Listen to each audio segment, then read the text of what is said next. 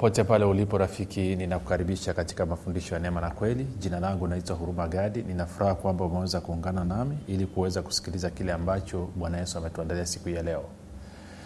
Uh, kumbuka mafundisho ya neema na kweli ni mafundisho ambayo ametengenezwa maksusi kwa ajili yako wewe unayenisikiliza ili kuweza kuijenga imani yako na kukupatia maarifa ili uweze kufikiri kama mwana wa mungu kuzungumza kama mwana wa mungu na kutenda kama mwana wa mungu. Kwa lugha nyingine ili wewe uweze kuwa mtu mkamilifu uweze kukua na kufika katika cheo cha kimo cha utimilifu wa kristo kumbuka nazingatia kwamba kufikiri kwako kuna mchango wa moja kwa moja katika kuamini kwako na kupata kwako matokeo.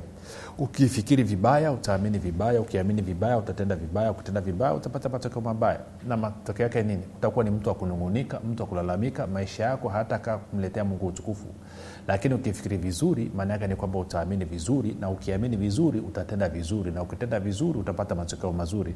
Na maisha yako sio tu kwamba atakuwa yamejaa furaha na shukrani lakini maisha yako pia atakuwa anamletea mungu utukufu. Uh, vipindi hivi vya neema na kweli pia vinalenga katika kujenga imani yako wewe kwa sababu bibilia iko wazi kabisa inasema kwamba pasipo imani haiwezekani kumpendeza mungu. Na lengo basi la vipindi ama mafundisho ya neema na kweli ni kujenga na kuimarisha imani yako wewe ili uweze kumpendeza mungu siku zote. Bibilia inasema wazi kabisa kwa mfano katika warumi 117 anasema mwenye haki ataishi kwa imani in fact ukisoma katika waibrania 138 anasema mwenye haki wangu ataishi kwa imani naye akisitasita nafsi yangu haitafurahishwa naye. Kwa anasema mwenye haki ataishi kwa imani. Kwa wewe kama umezaliwa mara ya pili wewe ni mwenye haki na bibilia inakutaka wewe uishi kwa imani. Sasa usipoishi kwa imani shida yake nini warumi 143 nasema kwamba kila tendo lisilo la imani ni dhambi. Kwa hiyo maanaake ni kwamba rafiki kama hauishi kwa imani maanaake ni kwamba unaishi katika dhambi. Na dhambi ni nini? Dhambi ni uwasi kwao kama hauishi kwa imani wewe ni mwasi na waasi wanakwenda wapi? Waasi wanakwenda jehanamu ya moto. Na ndio maana basi rafiki tunakuletea mafundisho ya neema na kweli kujaribu kujenga na kuimarisha imani yako kwa yesu kristo. Ili wewe uishi kwa imani uweze kumpendeza na kumfurahisha mungu siku zote asante kwa ajili ya wale wote ambao wamekuwa wakihamasisha wengine waweze kusikiliza vipindi vya neema na kweli kupitia radio kupitia facebook kupitia youtube. Kazi yenu ni njema. Tunawashukuru sana kwa jinsi ambavyo mnashiriki katika kujenga mwili wa kristo katika kueneza ufalme wa mungu. Hakika mungu hatawapungukia lakini pia asante kwa ajili ya wale wote ambao wanafanya maombi kwa ajili ya kwangu mimi pamoja na wasikilizaji wa vipindi vya neema na kweli pamoja na timu yangu ambao tunafanya kazi ya kuandalia na kuletea mafundisho kila siku. Tunashukuru sana kwa maombi yenu na kama umekuwa msikilizaji tu alafu hauombi kwa ajili ya vipindi vya neema na kweli kwa ajili ya wasikilizaji wa vipindi vya neema na kweli na kwa ajili ya mimi pamoja na timu yangu basi ningekuomba na kukusii uweze kufanya hivyo kazi inahitaji kusapotiwa kwa maombi. Kazi bila mkono wa bwana haiwezi kwenda kama vile ambavyo inatakiwa Uh, kumbuka tu kwamba vipindi hivi tunakuletea kila siku rafiki kila siku tunakuletea mafundisho tunakuletea matirio mpya. Kila siku unajifunza kitu kipya. Tunavitoa wapi? Tunavitoa kwa yesu kristo ambaye ndiye source ambaye ndio chanzo cha kila kitu. Na kwa maanayo maombi yako ni ya muhimu sana katika kusababisha kile ambacho mungu alikusudia kifikie watu kiweze kuwafikia watu. Kwa hiyo usi, usibeze maombi yako usibeze nafasi yako ya maombi. Maombi yako ni ya muhimu sana nawashukuru pia kwa ajili ya wale wote ambao wanasapoti vipindi vya neema na kweli. Wameamua kuwa partners wa vipindi vya neema na kweli na kusapoti kwa fedha vipindi vya neema na kweli. Asante sana kwa wale wote ambao wameitikia. Watu wameendelea kutuma majina yao kutuma namba zao za simu na tunafanya maombi kwa ajili yao. Pia nikukumbushe tu unapotuma jina lako na namba yako ya simu tunafanya maombi ili mungu akuwezeshe wewe kutimiza kile ambacho umekusudia kukifanya hatuna tabia ya kupigia watu simu hatuna tabia ya kumanipulate ama ku, ku, ku, nini kutapeli ama kulaghai watu ama kuwapiga mashinikizo ili waweze kusapoti kazi ya mungu kujitoa kwako ni kwa hiari. Sasa swali unasema mimi nitajuaje kama natakiwa kuwa partners wa vipindi vya neema na kweli? Ufunguo ni huu.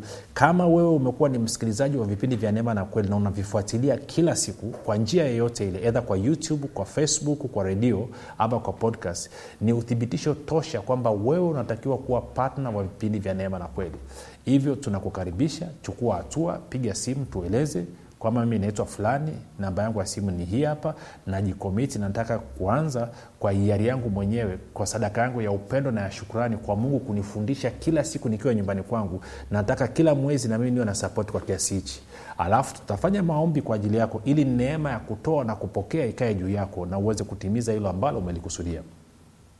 Tunaendelea na somo letu linalosema kwamba neema ni msingi imara wa uokovu na tumeshazungumza mambo kadha wa kadha. Hii ni wiki yetu ya pili na hii ni siku yetu kipindi chetu cha sita. Na naenda moja kwa moja kwenye waefeso mlango wa pili na mstari ule wa nane hadi wa tisa.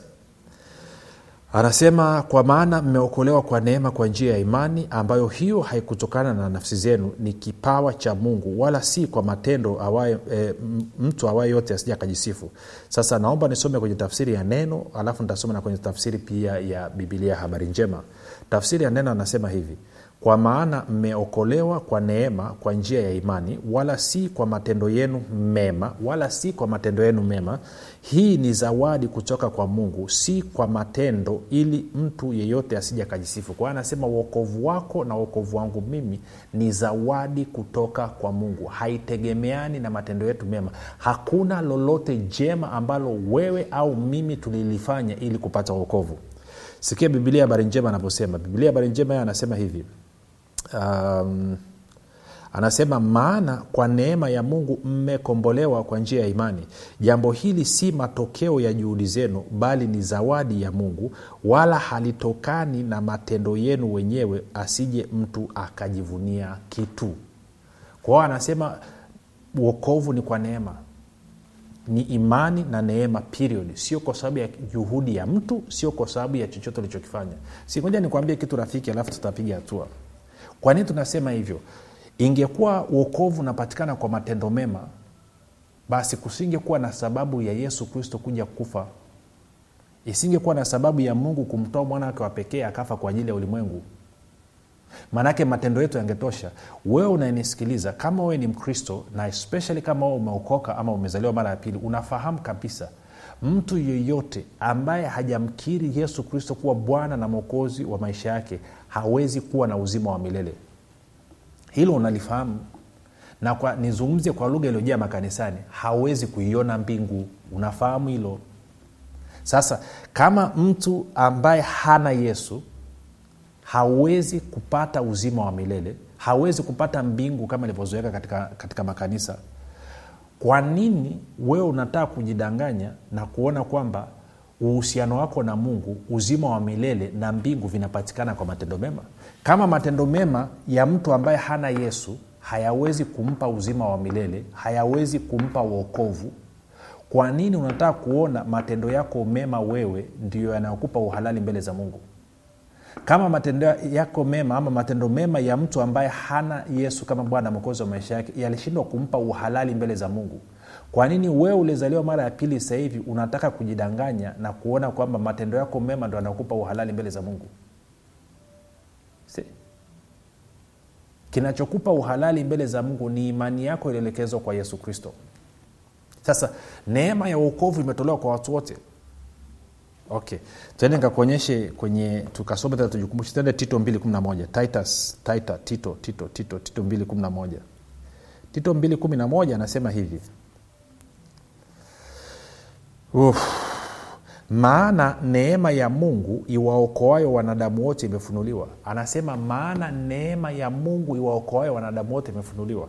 Kwa maneno mengine swala la kuzaliwa mara ya pili swala la kuokoka ni mchanganyiko wa neema na imani. Sasa swali linakuja hii neema na imani tunaipataje? Na in inawezekana hata wewe uliookoka watu walipokuja kukuhubiria hawakukuhubiria habari ya neema na imani. Inawezekana kwa asilimia kubwa walikuja wakakutishia nyau wakakwambia kwamba kuna jehanamu ya moto wewe unaenda jehanam vinginevyo mpokee yesu. Na ukampokea yesu kuwa bwana na mwokozi wa maisha yako sio kwa sababu ulipata ufunuo kuhusu upendo wa mungu na ukaona kazi kamilifu ya yesu kristo ya msalaba lakini labda uliokoka kwa sababu unaogopa jehanamu ya moto sasa mi nataka nikuletea habari njema. Ili uelewe kwa nini ulizaliwa mara ya pili kwa nini uliokoka. Si kuokoka kwako na kuzaliwa mara ya pili ulitakiwa uone upendo wa mungu uione neema yake na rehema yake. Alafu uchukue hatua ya imani na kuzaliwa mara ya pili. Kwao sasa tuna maake anasema angalia maana neema ya mungu iwaokoayo wanadamu wote imefunuliwa. Kwao anasema uokovu uko ndani ya neema. Uokovu uko ndani ya neema sasa tunaingiaje ndani ya neema? Tunafanyaje fanyaje ili kuingia ndani ya hii neema na kuweza kupata uokovu? Hilo ndio swali la msingi ambayo nataka tujiulize. Na nataka nilijibu hili kwa sababu natengeneza msingi. Kuanzia wiki ijayo tutapiga hatua kidogo. Tutaanza kuangalia simake mwanzo wiki hizi mbili zote nimekuwa nikijaribu kuweka msingi kwenye hapa mwanzo wa uokovu wala sijazungumzia maisha ya uokovu bado. Eh? sasa sikiliza hii tene nikakupeleke mahali nikakuonyeshe kitu. Kwao tunafanyaje fanyaje? Ili kuingia katika hii neema ili tuweze kupokea uokovu kwa njia ya imani. Tunafanyaje fanyaje? Twende warumi warumi mlango wa tano na mstari wa kwanza. Sasa nitasoma mstari wa kwanza na wa pili katika bibilia ya swahili union version tafsiri ya swahili union suv alafu baada hapo nitasoma kwenye tafsiri ya neno maanake tafsiri ya neno amepatia vizuri. Kwenye suv anasema hivi basi tukiisha kuhesabiwa haki itokayo katika imani na muwe na amani kwa mungu kwa njia ya bwana wetu yesu kristo ambaye kwa yeye tumepata kwa njia ya imani kuifikia neema hii ambayo mnasimama ndani yake na kufurahi katika tumaini la utukufu wa mungu sasa sikia kwenye bibilia ya neno tafsiri ya neno anavyosema. Tafsiri ya neno anasema hivi kwa hiyo kwa kuwa tumekwisha kuhesabiwa haki kwa imani kwa kuwa tumekwisha kuhesabiwa haki kwa imani. Kumbuka nilikwambia haki ni kuwa na uhusiano na mungu usiokuwa na dosari wala kasoro yoyote. Kwa hiyo anasema tena hapa haki tumeipata kwa imani. Na bibilia iko wazi kabisa especially kwa mtu wa mataifa hatuna njia nyingine yoyote ya kupata haki mbele za mungu isipokuwa kwa njia ya imani. Ndicho ambacho abrahamu aliambiwa ndicho ambacho abrahamu alihubiriwa. Ukisoma wagalatia tatu mstari wa nane ndivyo inavyotueleza. Kwao anasema hivi sikia. Anasema kwa hiyo kwa kuwa tumekwisha tumekwisha yani tayari tumekwisha kuhesabiwa haki kwa imani tuna amani na mungu kwa njia ya bwana wetu yesu kristo moja tupozi mpaka hapo kwanza. Anasema tuna amani na mungu kwa njia ya bwana wetu yesu kristo. Kwa anasema mimi na wewe kama wakristo kwa kuwa tumekwisha kuhesabiwa haki kwa njia ya imani. Anasema kupitia yesu kristo tayari tuna amani na mungu. Hatutafuti kuwa na amani na mungu. Tuna amani na mungu. Mkristo hatafuti kuwa na amani na mungu. Mkristo ana amani na mungu tayari. Sasa moja nisome mstari wa kwanza na wapili alafu nitarudi hapo kuna mambo ya kuzungumza hapa. Kwa hiyo anasema kwa hiyo kwa kuwa tumekwisha kuhesabiwa haki kwa imani tuna amani na mungu kwa njia ya bwana wetu yesu kristo ambaye kwa kupitia kwake yaani yesu kristo tumepata kwa njia ya imani kuifikia neema hii ambayo ndani yake sasa tunasimama. Kwa hiyo anasema hii neema ya uokovu ili tuweze kuingia ndani yake tunaingia kupitia nini? Kupitia yesu kristo kwa njia ya imani. Ninapomwamini yesu kristo ninapewa zawadi ya imani na hii imani ndio inayonipa haki ya kuingia ndani ya hii neema na kupokea uokovu ntarudia tena.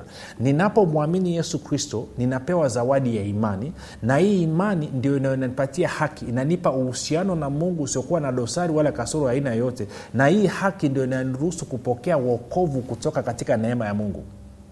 Lazima uelewe kwa maneno mengine nje ya yesu kristo hakuna imani nje ya yesu kristo hakuna neema.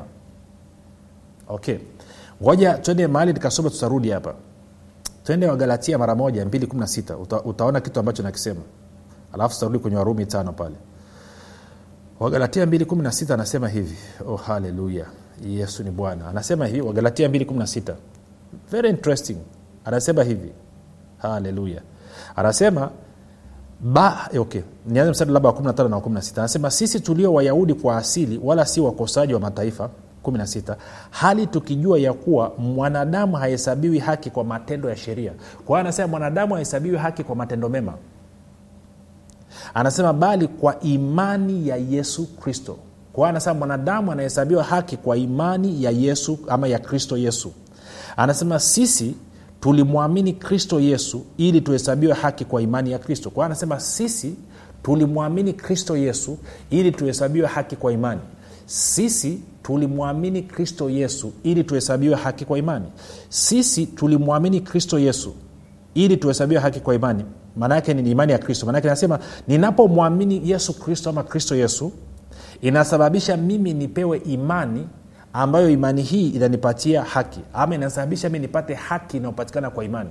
Kwa hiyo ninapomwamini yesu kristo kuwa ni bwana na mwokozi wa maisha yangu ninapoamini kuwa kifo chake msalabani kiliondoa dhambi zangu zote kikanisafisha kikaninunua kikanitoa utumwani kika, damu yake ikanikomboa anasema kitendo cha kuaminia kwamba damu yake imenikomboa imenisafisha na udhalimu na dhambi yote inasababisha nini? Inasababisha mimi nipewe haki ya imani. Umeiona hiyo? Sasa nataka turudi kwenye warumi tano. Warumi tano mstari wa kwanza na wa pili. Lakini kama kawaida nitasoma bibilia tafsiri ya neno. Maanake tafsiri yao imekaa sawasawa tafsiri ingine ime, imechemsha. Kwa anasema hivi rafiki. Anasema dudududu anasema kwa hiyo kwa kuwa tumekwisha kuhesabiwa haki kwa imani. Na sasa hivi nadhani unaelewa tumepataje hii haki ya imani? Tumeipata kwa kumwamini yesu kristo. Anasema tuna amani na mungu kwa njia ya bwana wetu yesu kristo. Anasema tuna amani na mungu kwa njia ya bwana wetu yesu kristo kwa maneno mengine ninapomwamini yesu kristo ninapopewa zawadi ya haki inayotokana na imani nakuwa na amani na mungu. Sasa maana yake nini? Maana yake ni hii rafiki nisikilize. Watu wote ambao ni wakristo ambao mda wote wanajiona kuwa wao ni wenye dhambi kwa hiyo wanashaka na wasiwasi na wanaona namna pekee ya kusimama mbele za mungu ni kwa wao kuanza kuomba toba kuomba msamaha wa dhambi. Maana yake ni kwamba imani yao kwa yesu kristo ama kumwamini kwao yesu kristo kuna dosari.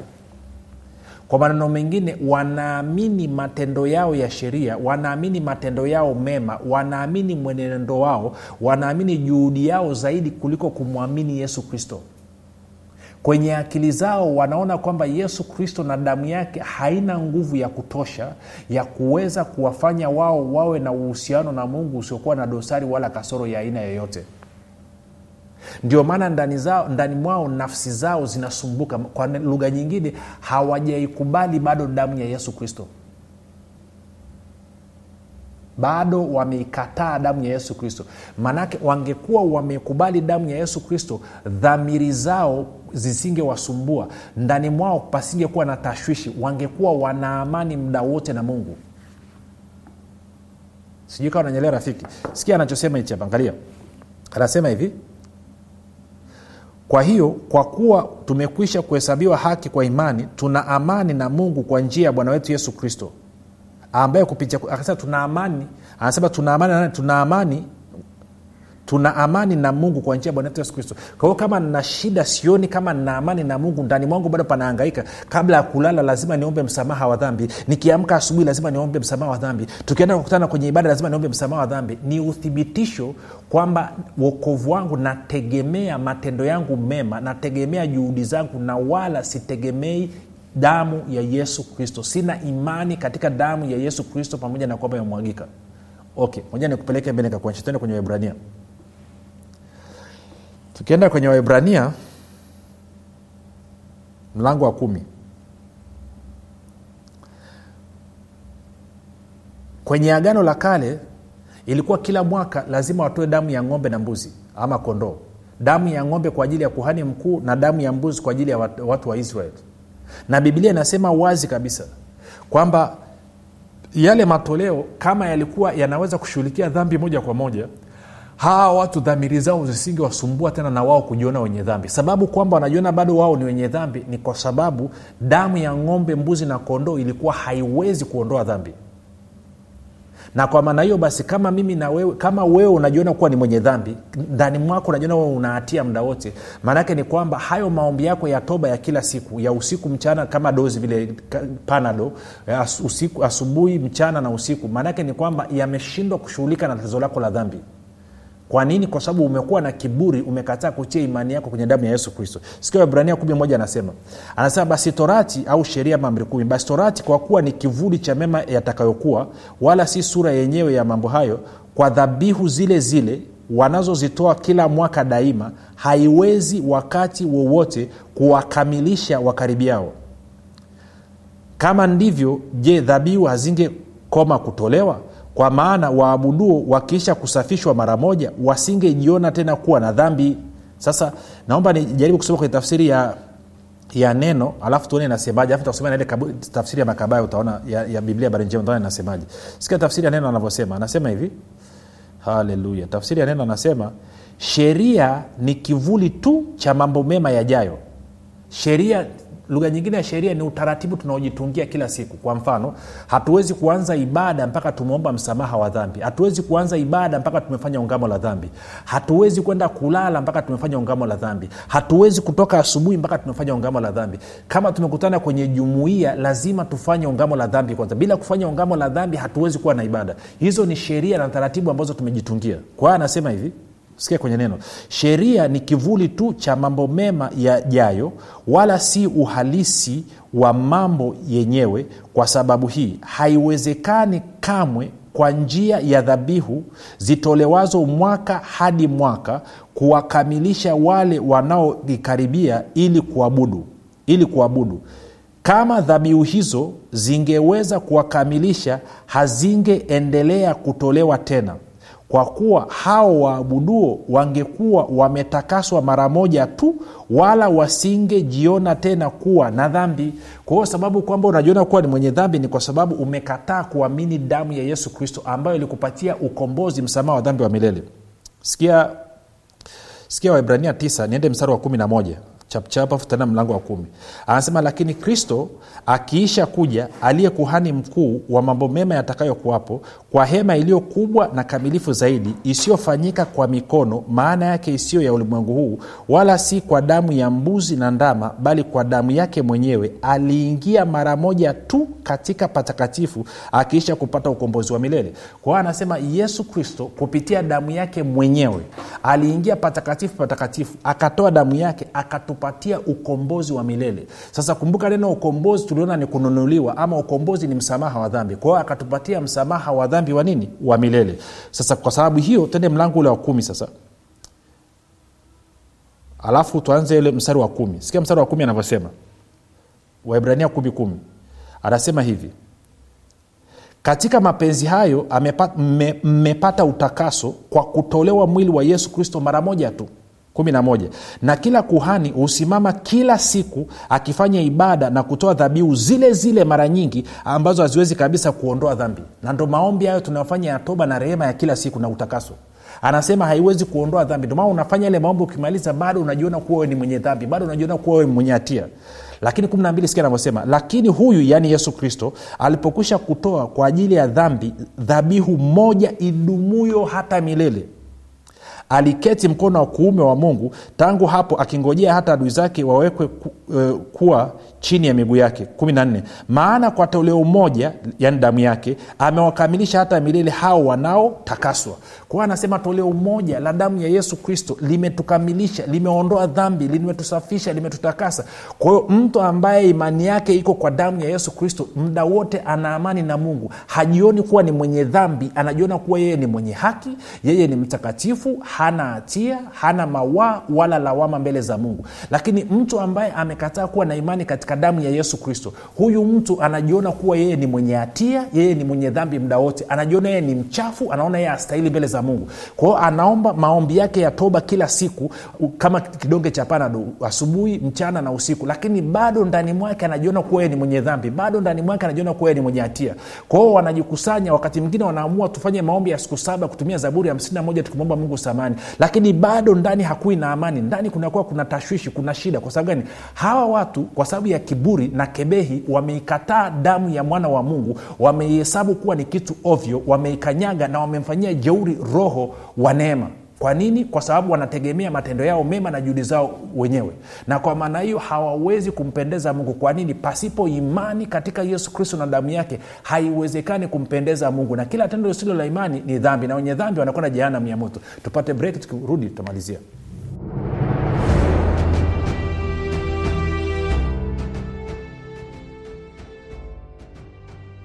unafahamu kwamba imani ni mtumishi asiyeshindwa? Unafahamu kuwa pasipo imani haiwezekani bali palipo imani yote yanawezekana. Zaidi ya yote unafahamu kuwa ni kwa kutumia imani tu ndio unaweza kuizima mishali yote yenye moto ya shetani. Majibu ya maswali yote haya utayapata ndani ya kitabu cha imani makini kilichoandikwa na mwalimu huruma gadi. Watu wengi waliosoma kitabu hiki cha imani makini wamepata majibu yao katika maeneo mbalimbali ambayo yalikuwa yakiwatatiza kama eneo la afya ulinzi uchumi na kadhalika. Na wengine walikuwa wanaona imani ni jambo gumu haliwezekani. Wameweza kuitumia imani yao na kupata majibu kiurahisi kabisa. Unasubiri nini? Kwa nini uendelee kuteswa na ibilisi? Piga simu sasa kupata kitabu cha imani makini. 7645242 au 6735242 au 7895242 nitarudia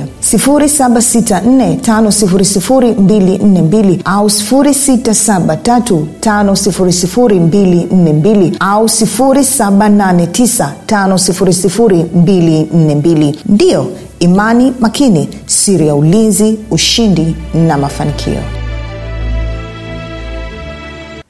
Baada ya hayo mapumziko mafupi unajua unasema du mwalimu afadhali umenirudishia kwenye mlango geti la jehanam. Haya fanya maombi yafuatayo umkiri yesu tia imani yako kwa yesu kristo alafu mambo yako atakuwa safi.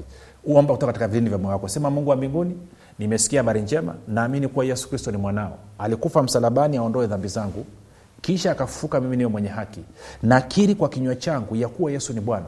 Bwana yesu nakukaribisha katika maisha yangu. Uwe bwana na mwokozi mponyaji mwezeshaji na mstawishaji wa maisha yangu na mlinzi. Asante kwa maana mimi sasa ni mwana wa mungu rafika umefanya maombi mafupi na kukaribisha katika familia ya mungu. Tuandikie tujulishe mahali ulipo tuweze kufurahi pamoja na wewe na kukabidhi mikononi mwa yesu. Kumbuka jina langu naitwa huruma gadi na yesu ni kristo na bwana